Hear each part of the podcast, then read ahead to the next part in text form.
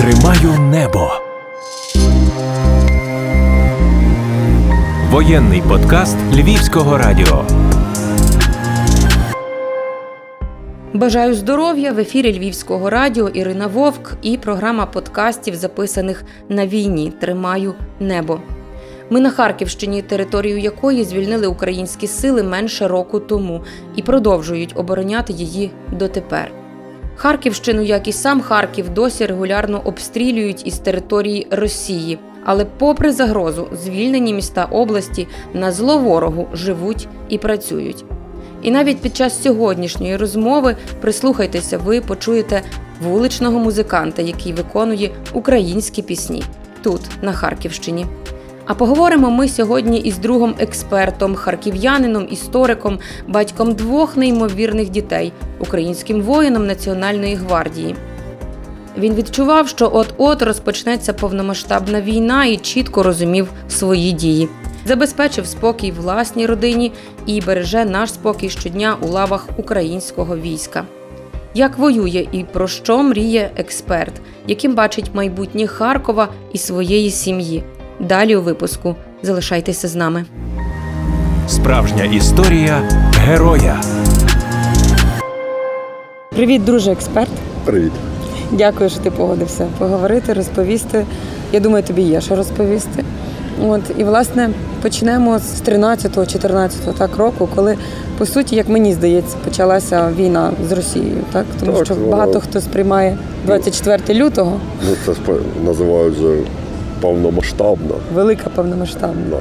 А то була для більшості людей неповномасштабна. Всі звикли просто з часом до неї і все.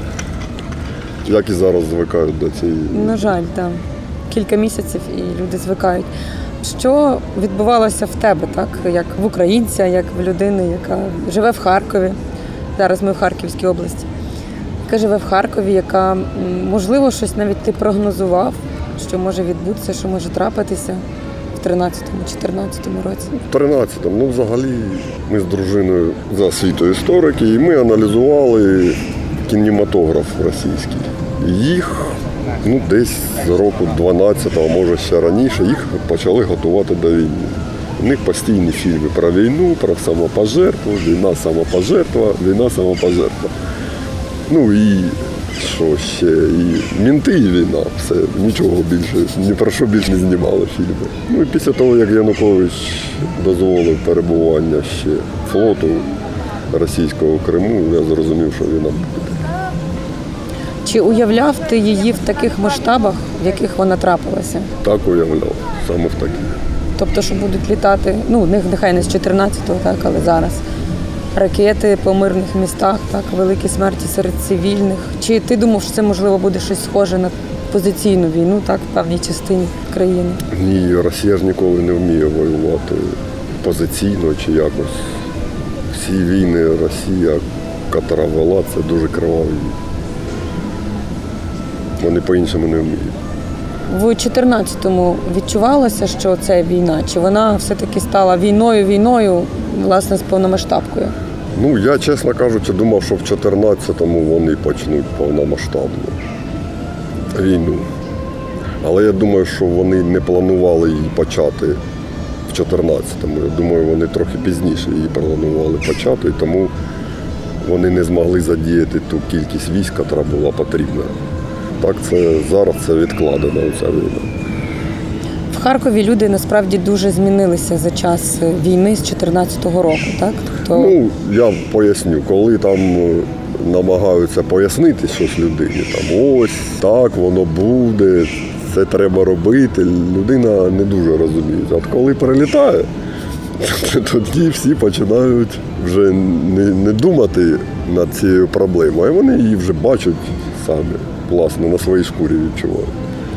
Я знаю, що ти готувався до війни, готувався воювати, власне, бути військовим і захищати країну. Коли в тебе, власне, була ця точка неповернення, коли ти зрозумів, що тобі треба, власне, воювати, брати до рук зброю, так, і захищати, власне, фронт безпосередньо?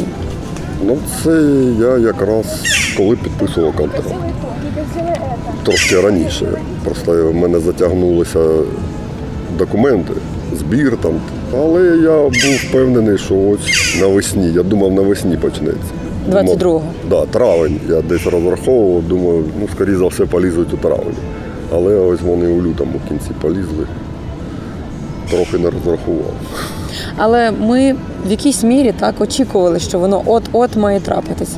Ну, я був певний, і нас попереджали, зрештою, що от воно буде. Попереджали, але хтось попереджали, а інші навпаки заспокоювали. Ну і держава теж. Попереджали це одне, але ж економіка. Ти ж на попередження не проведеш мобілізацію. І не перебудуєш економіку на військовий лад. Це ж ну, втрата економічна. Тому сталося, як сталося. Ти пам'ятаєш двадцять четвертого лютого в Харкові? Ні, я в цей час був. Ти вже був на полігоні на навчаннях, да. Правильно? Там я пам'ятаю. Розкажеш? Що розказувати? Звісно, коли загорілася ну, тривога, загорілася оцей напис, коли це не навчальна. Багато хто, звісно, рота відкрив, тому що ніколи не бачив цей напис, коли він горів. Але всі одразу зрозуміли, що це повномасштабна війна. Ти знав чітко свої дії в той момент? Так. Що це мало бути? Це підйом, збір, одразу БК отримувати і кудись виїжджати. І те, що нас тренували там до цього, по тривозі, в реальній воно все пішло не так, як тренують. Був хаос чи навпаки люди змогли? Ні, навпаки мобілізувалися. Просто так, як вчать, багато чого не треба.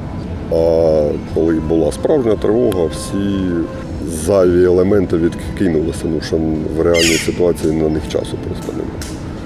Тоді, коли ти був на навчаннях і почалася повномасштабна війна, твоя дружина з дітьми була в Харкові на той час. Так, але ми знали, що вона почнеться, була заправлена машина, складені речі і маршрут евакуації був складений, і вона знала, що якщо вона за перші чотири години не виїде з міста, то вже і не варто виїжджати. Ти розумів, що на Харків буде такий сильний тиск? Ну тому що, по суті, війська зайшли майже в сам Харків. Ну, я думав, сильніше буде, якщо чесно. Ті сили, котрі вони задіяли для взяття такого міста, були замало. Вони потім підтягнули, а вже і втратили багато, тому що колонами йшли. Якби вони більше розрахували сюди, більшу кількість військ, ну, нам би було б складніше. Моральний, так, емоційний твій стан тоді, коли ти збираєшся по тривозі, ти будеш виїжджати на бойові завдання, і в той час дружина з дітьми мусить подолати велетенський шлях для того, щоб себе врятувати. Це нормально. Я був впевнений, що вона виїде, тому що ми розробили. Вона мені онлайн дзвонила. Година перейшла після вторгнення, і вона вже мені дзвонила з траси. А через п'ять годин вона мені вже дзвонила і казала, що переїжджає в районі Кременчуцького водосховища на правий берег. Ми розробляли план, як з міста виїжджати через окружну дорогу, не напряму, тому що там будуть затори. І їхати не на Київ, тому що я був впевнений, що і на Київ підуть. Угу. Куди ти потрапив в перші, скажімо, свої бойові завдання вже я під час повномасштабки? Я тут в Харківській області. Але ти побачив цю війну, ну тобто такою, якою ти собі уявляв, чи все одно не можна передбачити події, які тебе очікують так в зоні бойових дій під час повномасштабної війни, де застосовується там артилерія, авіація, ракети? Ну, це неможливо передбачити взагалі. Що побачив ти на своїй ділянці? Ну, саме в Харківській області ми вже в позиційну я попав в війну. Ми майже не задіяні були. Це тільки окопи і все, і там, перельоти деякі. А такого безпосереднього боєзіткнення тоді вже не відбувалося на території області. Що вони застосовували? Так? Тобто ти сидиш в окопі, ти розумієш, так? Яку... Ну, там ми, ну тут я не буду казати, ми там охороняли певний об'єкт угу. біля лінії зіткнення. У нас було завдання охороняти цей об'єкт і вступати у бій тільки, коли вони будуть йти на цей об'єкт.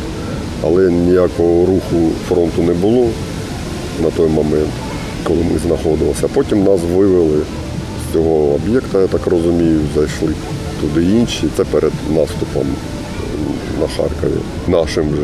Ага, тобто вже перед нашим вас... перед нашим наступом нас вивели з того об'єкту і перемістили в Харків. Якою ти побачив цю війну під час боїв, так? Коли ти вже вступав в бої? Ну, Харківська операція, зокрема, так, яка така була? Ну, в Харківській операції я не був задіяний, нас залишили у Харкові. А от задіяний я був тільки от зараз. Зараз. До речі, от за Харків, що я запитаюся, так? Попри те, що війська вже практично зайшли російські в Харків, це заслуга, ну, людей, так, які жили в місті, які пішли в тероборону, які там, не знаю, власними силами. З, з мого погляду, великий плюс того, що в країні створили ТРО. З одного боку, це недосвідчені в більшості люди попали в ТРО, але з іншого боку, вони місцеві всі. Вони знають місцевість, знають місто дуже гарно. А коли росіяни заходили в місто, у них якраз проблеми були з орієнтацією в місті. І коли люди там знайомі ТРОшникам дзвонили, а вони там там-та, там-та, там-та, в такому районі, біля того, того будинку, ну, місцеві назви, ТРОшники мали перевагу, тому що вони могли швидко пересунутися. Ну і нанести ворогу вогневе враження несподівано. Угу. Тому що вони знали, як пересунутися в цю точку, як найкраще туди пересунутися, як несподівано напасти. Це була дуже велика перевага. Ти очікував, що Харків відіб'ють, що Харків не зможуть зайняти росіяни, захопити? Звісно, знав, що не зможуть. Був впевнений, що вони не зможуть. Судячи з тих напрямків, з яких вони заходили, вони, власне, нічого нового не вигадували. Це ті ж самі операції, котрі проводила ще Червона армія в Другій світовій.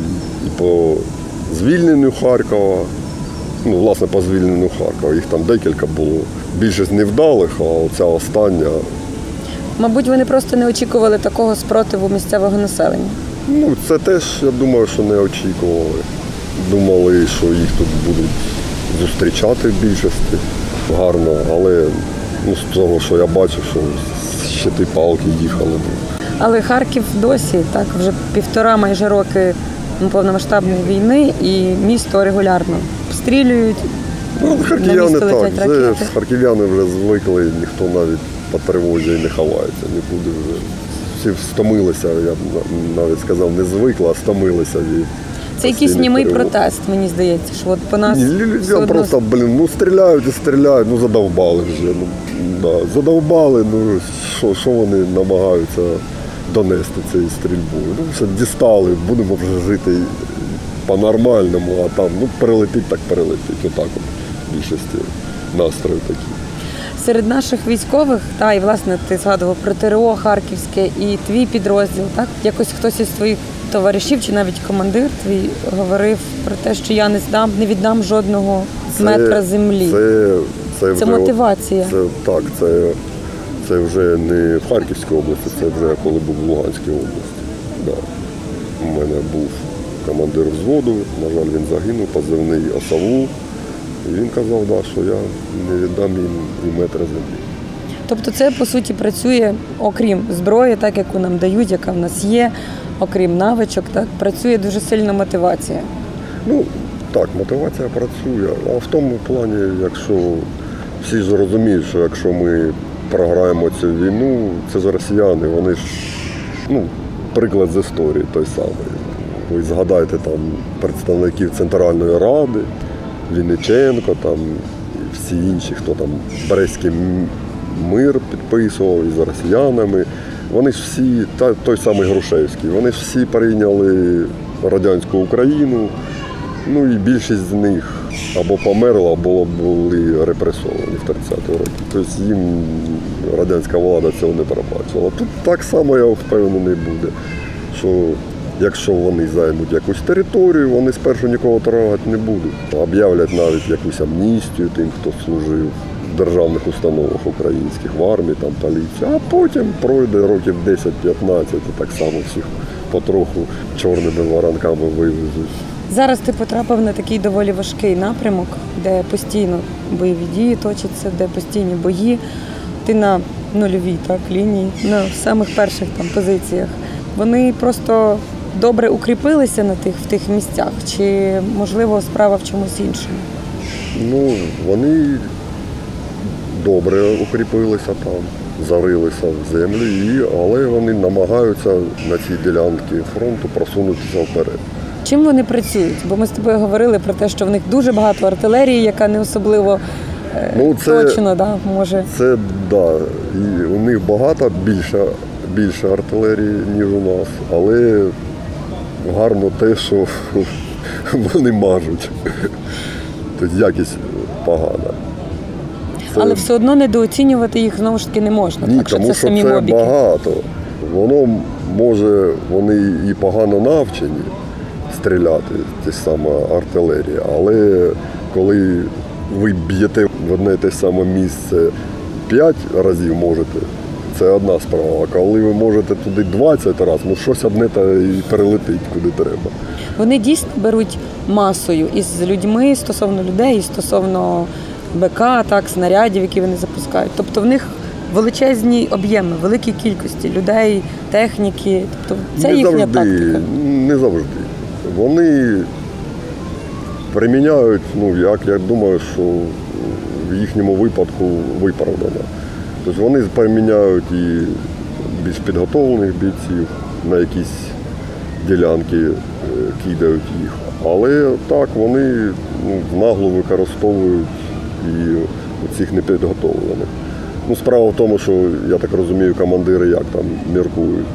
Якщо вони вперед пошлють на штурм більш підготовлених, це ж вони це більш втрати важливі. Навчених да. людей. Так, а так можна кинути вперед, наприклад, тих, хто тільки пройшов навчання, вони ще не стикалися.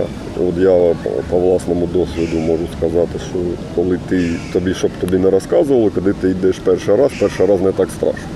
Страшно вже другий, третій, четвертий, ну що ти знаєш. Коли ти знаєш, що тебе чекає. Що, що тебе чекає, так. А перший раз не так страшно, тому що ти не відчував на собі. А і... тобі, до речі, перший раз було страшно? Ну, не так, як другий. І вони, я думаю, цим користуються, що вони посилають вперед людей, хто ще не був на війні, вони ще не знають такого страху, не знають, з чим стикнувся. І коли по ним стріляють, друга хвиля, яка за ними сидить без досвідчених, вони виявляють наші вогневі точки, дрон спостерігає за цим всім, ну і потім йде друга хвиля. В чомусь це вона така тактика кривава, але виправдана. До речі, може дивне питання, та, але ви спілкувалися, спілкувалися так, в лапках, з тими, хто з того боку воює, так? Тобто ми їх теж беремо в полон, вони теж потрапляють в засідки, вони теж не з усім справляються і не завжди вони гинуть, іноді вони попадають до наших хлопців в руки. Попадають, так. У нас був, ми взяли одного полоненого, але я не встиг з ним спілкуватися, тому що його одразу вивели і мені не до спілкування в той момент було, у нас був, був бій. Хто вони? От ті, хто, кого ви в полон брали?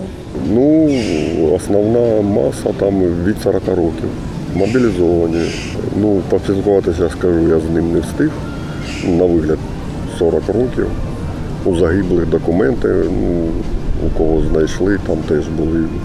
Одного, я пам'ятаю, з Челябинська, він, у нього були документи, що він пройшов там двохмісячну підготовку, тобто десь два місяці тому призвали. Я так розумію, це його був перший останній сорок п'ять років. До речі, ти говорив про їхнє спорядження, так? Що перше, чого в них немає, то це аптечок. Медицини аптечок. Медицини, так. Медицини в них немає. Як виглядає їхня аптечка? Ну, ти бачив, да, от тих, хто? Ну, бачив. Ну, як піксельна, їхній піксель, така підсумок на кріпленні молі. Сам підсумок ну, достатньо якісний, але вміст його ну, це бінт, вата і жгут. Есмерха, оцей такий, так, рожевий. Це рожевий, так, рожевий. Це, по суті, те, що вони використовують замість турнікета, які є в наших військових. Так, так, вони, я думаю, використовують його замість турнікета, але... Тобто, по суті, людей, яких кидають на нуль, на першій лінії, так перші штурми, вони не мають засобів вижити, якщо вони будуть поранені. Я думаю, що це загальна проблема армії Росії, медицина. Я думаю, що там немає у цього. Ні, хтось, я думаю, докупає сам, власне. А те, що видають, це видають всі. А амуніція, бронежилети, там, каски, ну, загалом ну, те, з чим їх відправляють на фронт? Ну, я не можу сказати, що от з тими, з ким ми зіткнулися, вони хоча і були новобранці, але вони були укомплектовані за штатом. У них нормальні кевларові каски були з вухами і з рейками, бронежилети штатні їхні, але недолік, як на мій погляд, у них дуже важкі бронежилети. Тобто це не зовсім правильний наратив, так говорити про те, що з того боку тупі, п'яні, мобілізовані. Тобто там є люди, які Ні, добре там, екіпіровані, які іноді знають звісно, техніку, тактику звісно, війни. Все, все саме так. Я думаю, що з одного боку те, що їх так дискредитують, це гарно, але і погано з іншого. Треба обирати, що для нас корисніше в цьому випадку. Але так, там є і ті, і ті, є. Є як погано укомплектовані, а є і дуже гарно укомплектовані. Ти піхота, так, піхотинець? По суті, так, да, піхота. Е, хтось мені був казав про те, що там це не зовсім правильно говорити, що війна дронів і артилерії, дрони, артилерія і багато інших видів так, військ відходять тоді, коли відходить або навпаки сунуться, коли сунеться піхота. Тобто ну, піхота займає завжди першу лінію, і вони завжди на передовій. Зараз, завжди зараз я поясню, з чим ми стикнулися.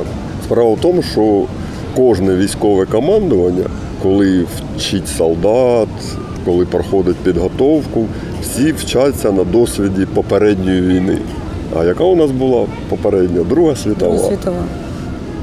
Глибокі прориви фронту, охвати, котли. Тобто військове командування в більшості випадків вчилося от саме для цієї війни. А ми зіштовхнулися зараз з Першою світовою, а не Другою. Тобто, коли з жодної з сторін немає переваги в повітрі. Друга світова, там хто панує в повітрі, той панує на землі. А зараз зіштовхнулися з тим, що немає переваги в повітрі, і в нас Перша світова війна. Я думаю, що наше командування з чотирнадцятого року ми, власне, таку війну і вели до двадцять другого року. Ми вели Першу світову, а росіяни, коли да, полізли двадцять, двадцять четвертого лютого, вони хотіли Другу світову, але ну, не вийшло. І тому так, піхота для чого зараз? Піхота тримає лінію оборони, не дає можливості ворожій піхоті захопити артилерійські позиції. І так, зараз війна артилерії. Піхота тільки для цього і потрібна зараз, тому що дев'яносто, та навіть, я думаю, більше, ніж дев'яносто відсотків всіх втрат з обох боків – це артилерія, РСЗО. Ти як піхота, так, ти стоїш, по суті, найближче до ворога. Ти бачиш його в обличчя. Кожного дня ти не можеш передбачити, наскільки близько ти з ними стикнешся. У нас тривають, власне, ближні бої, позиційні? Так, тривають ближні бої, тому що ну, вони намагаються захопити наші позиції, ми намагаємося їхні позиції. Якщо вони, наприклад, я з чим стикнувся, коли вони захопили наші позиції, але не всі. Тобто вони почали закріплюватися, і щоб вони не закріпилися, ми їх з цих позицій вибиваємо. Так, і от коли ми вибивали на відході, і у них більшість втрат не від того, що ми їх вибивали, а того, що вони почали відходити і попали під нашу артилерію, під свій відхід. Ну, знову таки, я скажу, що в основному працює артилерія. Коли ми заходимо на їхні колишні позиції, так, коли ми просуваємося і заходимо на їхні позиції, як на мене, от, та, можуть бути різні пастки, мені так здається, так, бо коли вони покидають позицію, якщо в них є час, вони там можуть десь якусь розтяжки наставити, десь до чогось щось позаміновувати. Чи дійсно це так, чи зазвичай це хаотично і вони просто тікають з позиції? Ну, я навіть чула, що тіла заміновують. Це заміновують, коли є час. Коли тікають дуже швидко, там залишаються замінована. Певна територія в будь-якому випадку мінується. Так само і наші позиції певна територія мінується, і ти проходиш до своєї позиції певними стежками. А коли є час на відхід, коли, наприклад, на якійсь ділянці ми прорвали їхню оборону, а інша відходить планово із-за цього прориву з іншої ділянки фронту. І якщо у них є час на замінування, так, звісно, замінують. Як ви забезпечуєте свою безпеку, так, коли ви заходите на їхні позиції? В чому ви найбільш обережні? З чим ви… Ну от на, саме на їхні не заходив позиції, я заходив на нашу, котру вони захопили. І так, перш за все, можуть замінувати двохсотих. І своїх, і наших. Коли вони відійшли, вони своїх не змогли забрати. Ну і наших. І стикнувся так, якраз думали, що заміновано, але це виявилася граната нашого. Але вона лежала під ним так, ніби замінована. І це велика проблема, так, тому що треба зісмикнути, а це в окопах. Це ризик завжди. Ризик, да, в окопах це важко, і тому що ти це робиш під обстрілом. А от ти кажеш про тіла їхніх, вони їх не забирають, бо не можуть, чи не хочуть, чи не бачать змісту? Ну, з тим, що я стикнувся, вони там не могли забрати. Просто вони швидко дуже відходили, і відходили з втратами. Я думаю, що їм не, не до цього було. І це мотивує. Втрачати важко? От саме в бою не так важко, воно важкість переходить після. Вже така відкладена реакція завжди, тому що там не до цього, там адреналін. Тобто там ти сприймаєш це як факт, а там вже ти опісля ти усвідомлюєш, так, а потім що його усвідомлюєш. Там, ну, там бойова, бойова задача, її треба виконувати. І ти ж від того, що дуже засмутися там, від втрати, ти ж йому вже не допоможеш. Тобто треба робити свою роботу, а накриває воно потім переходить. Так. Це завжди відкладений такий процес. Як ви з тим собі даєте раду? Ну, до нас після мого повернення якраз, ну, психолог з нами розмовляв, в принципі, він сам мав такий досвід. Ну, в більшості випадків залежить від людини, як вона все це сприймає. Там, на мій погляд, немає якогось загального чогось, дуже індивідуального. Якось е- мені знайомий говорив про те, що не варто прив'язуватися так емоційно до людей, з якими ти воюєш. Не варто дуже сильно тримати з ними такий дружній якийсь контакт, тому що в якусь мить ти там можеш попити каву, а через дві години цієї людини не стане, і тобі буде важче від того, що ти цю людину до себе дуже впустив.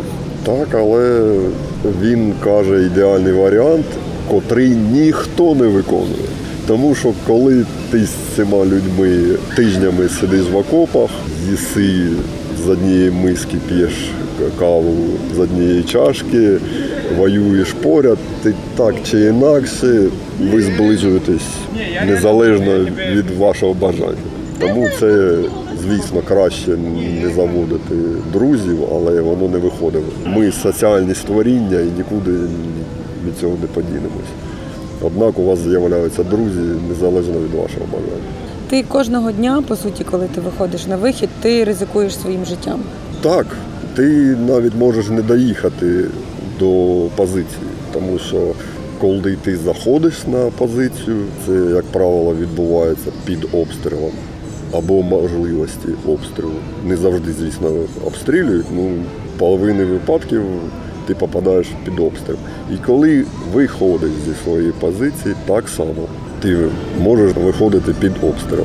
Якісь такі були випадки, які досі тобі відгукуються, так, емоційно під час твоєї служби, під час бойових дій, які з тобою живуть, яких, які тебе не можуть відпустити, а ти їх, так?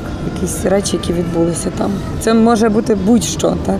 Тобто від самого бою до втрати чи, не знаю, навіть якісь іноді побутові речі, так? Ну, приміром, багнюка в восени.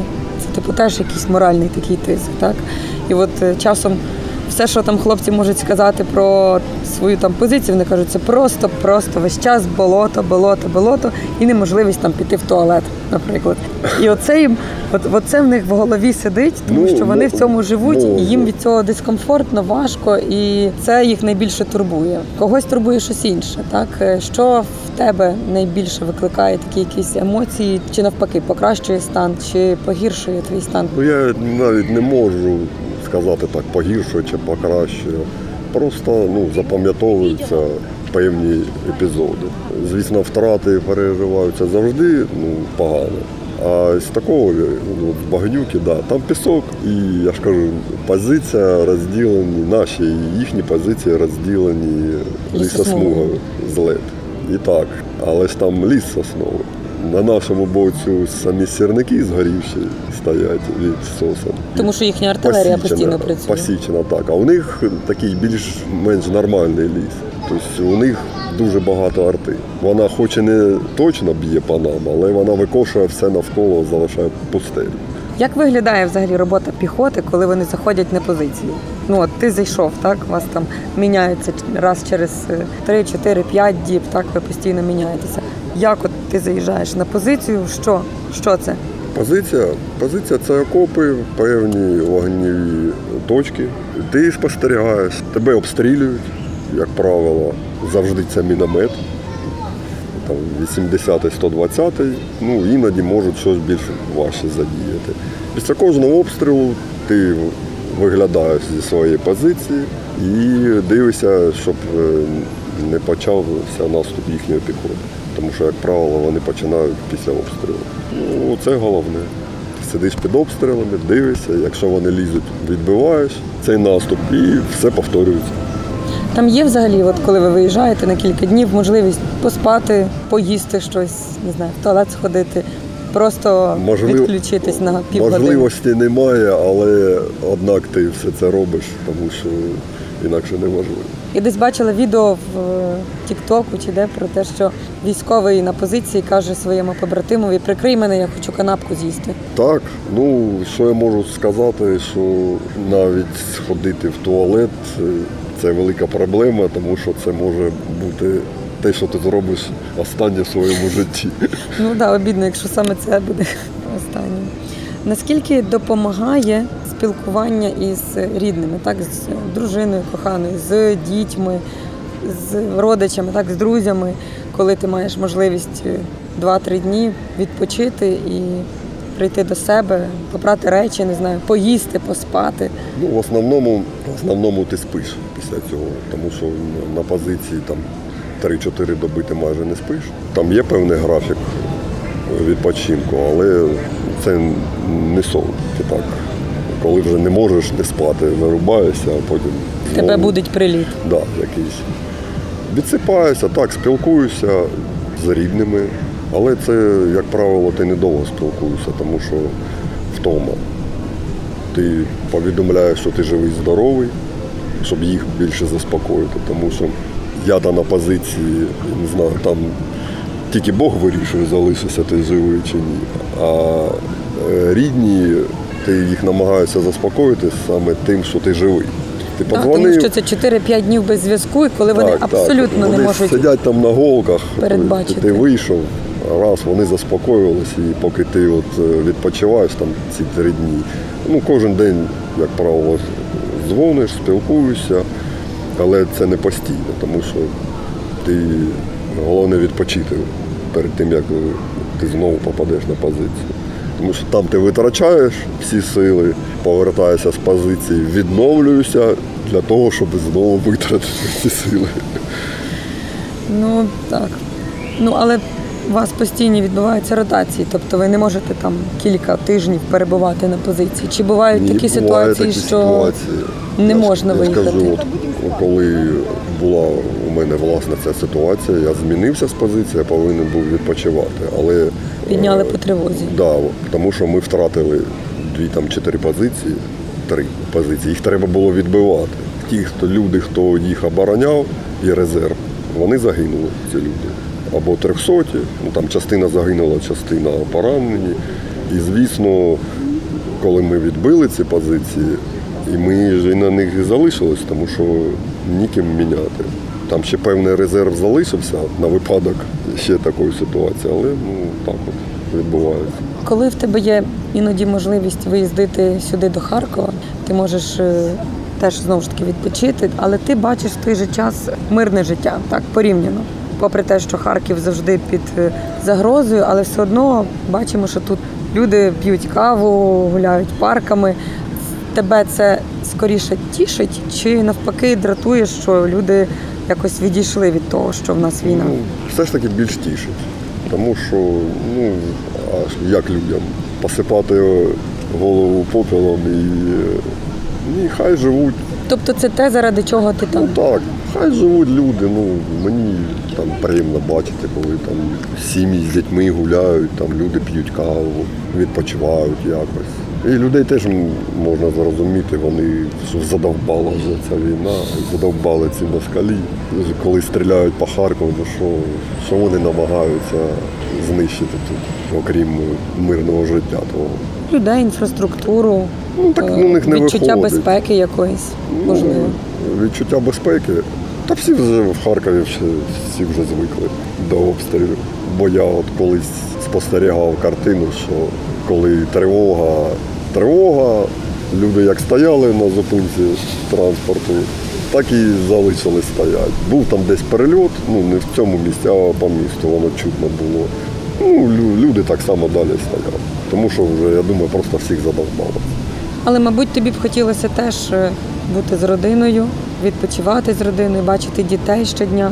Наскільки тобі від цього, скажімо, морально важко, що ти не можеш отак от гуляти в Харкові, чи в Києві, чи у Львові, так, з близькими? Ти маєш лише там короткий час на відпустку, чи якісь дні, які тобі, ну, тобі дають можливість? Ну, звісно, хочеться відпочити, тому що вона втома ця накопичується, ну, але з іншого боку ти і звикаєш. Воно є там певний проміжок часу, коли тебе все це задовбало, хочеться відпочити, ти потім звикаєш, але потім знову тебе все задовбує, ну ти звикаєш. Воно будь-якої медалі дві сторони. Ну, ти півтори роки в бойових діях. Наскільки воно тебе втомило вже? Не власне в бойових діях, не весь час в бойових. Ну, в часі повномасштабної Я... війни? На службі, можна так сказати. Тому що коли ти не задіяний в боях, ти задіяний в чомусь іншому. Тому що у нас армія влаштована так, що ти не будеш відпочивати перед наступною ротацією. Ти завжди, блін... Тобі знайдуть роботу. Знайдуть, так, да, що, що робити. Якусь службу, якісь там КПП, або охорона чогось, або, ну, завжди, або якесь навчання чомусь цьому новому намагаються, медицину повторюють увесь час. Ну, медицина – це база, правильно? Так, це твоє так. життя, це безпека твоя. Але програми будуються так, що не дивляться, хто як її знає, і у кого які навички. Там для всіх іде. Знаєш ти, не знаєш, ти однак будеш його знову вивчати. Чого нашій армії бракує? От як ти думаєш? Американського статуту. Тому що наш статут – це на відсотків вісімдесят перекладений українською статут радянський. радянський. Так. І дуже ще багато залишилося паперової роботи. Тобто офіцери в багатьох випадках не можуть займатися особовим складом, тому що їм постійно треба робити якісь папери. Тобто в нашій армії офіцер – це в основному паперовий клерк. Він постійно пише якісь папери, постійно складає якісь плани, постійно якісь звіти. При тому, що паралельно він має, окрім роботи з особовим складом і документами, він має планувати штурми, планувати операції, якщо він є командир роти чи командир батальйону. Так, але в основному він займається папером. Це неправильно? Чи це нормально? Ні. Папери повинні бути, але вони повинні бути не в такій кількості. Звісно, якісь звіти, якісь плани повинні бути, але це повинно бути більш спрощено, на більш якісь відкладені терміни, там, на півріччя, наприклад, план. Чого особисто тобі бракує, чого б тобі хотілося, чого зараз немає чи немає можливості? Просто посиділи в парку, там якісь дві-три години. Коли Тому, ти що... на позиціях? Є якісь речі, які ти там задумаєшся, от зараз я виїду, не знаю, посплю, чи з'їм зараз чогось такого? Ні, як в цій пісні «Завтра може не настати, завтра може не прийти». Власне, в армії нічого. Створюється оцей режим, ти живеш одним днем, одною годиною, одною хвилиною, так? Це на, на передовій. Так, на передовій ти живеш однією годиною, власне, тому що щось планувати, а сенс планувати, якщо ти можеш не вийти з позиції. В цивільному житті, коли ти маєш час, так, чи відпустку, чи маєш просто час, коли ти будеш з, з родиною, чи просто на відпочинку, так? В тебе з'являються якісь флешбеки з війни, так? Ну, не знаю, птахи літають, ти думаєш, що це дрони чи якісь інші речі. Чи десь хтось коври вибиває в подвір'ї. Тобто є якісь такі речі, які тебе тригерять? Ну, я можу сказати, що це навіть не військових стосується, а і цивільних. Коли, наприклад, дощ, грім, всі, ти однак от смикаєшся, тому що вже, ти вже звик до того, що коли бахкає, це небезпечно.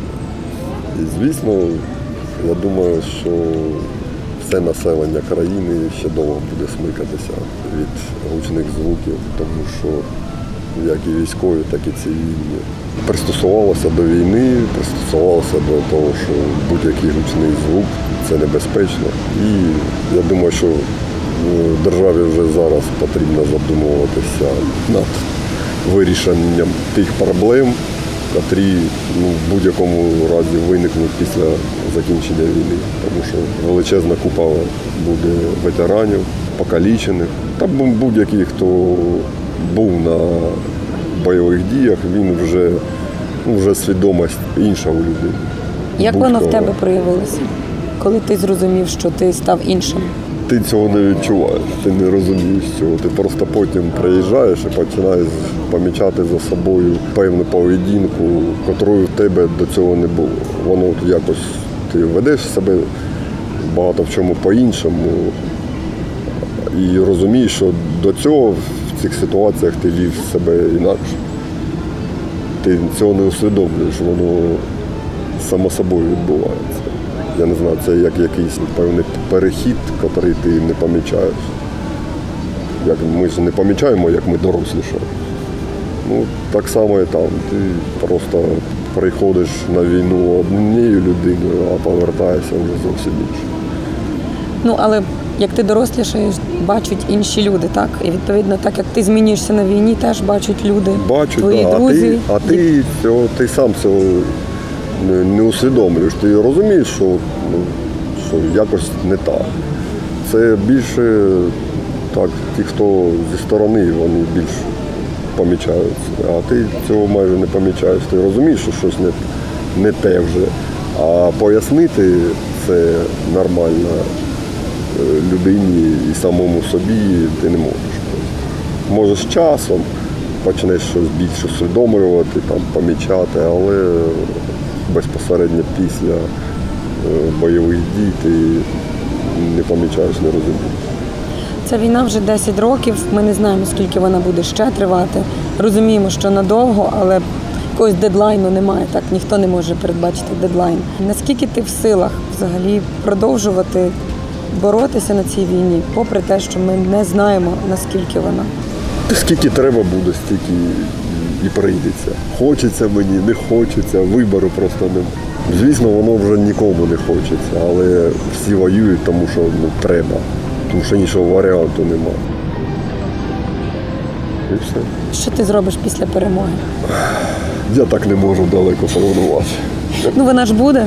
Вона, вона буде. буде, вона буде, але ж вона ж не закінчилася, я не можу планувати, тому що ще скільки людей загине, то перемоги ще багато. Дякую тобі дуже. Я сподіваюся, що, е, вірніше, я бажатиму так, щоб ти залишався живим, здоровим, цілим, повертався до коханої, до дітей. Ось цим я після перемоги і займусь. Так. Дякую тобі дуже. Бережися.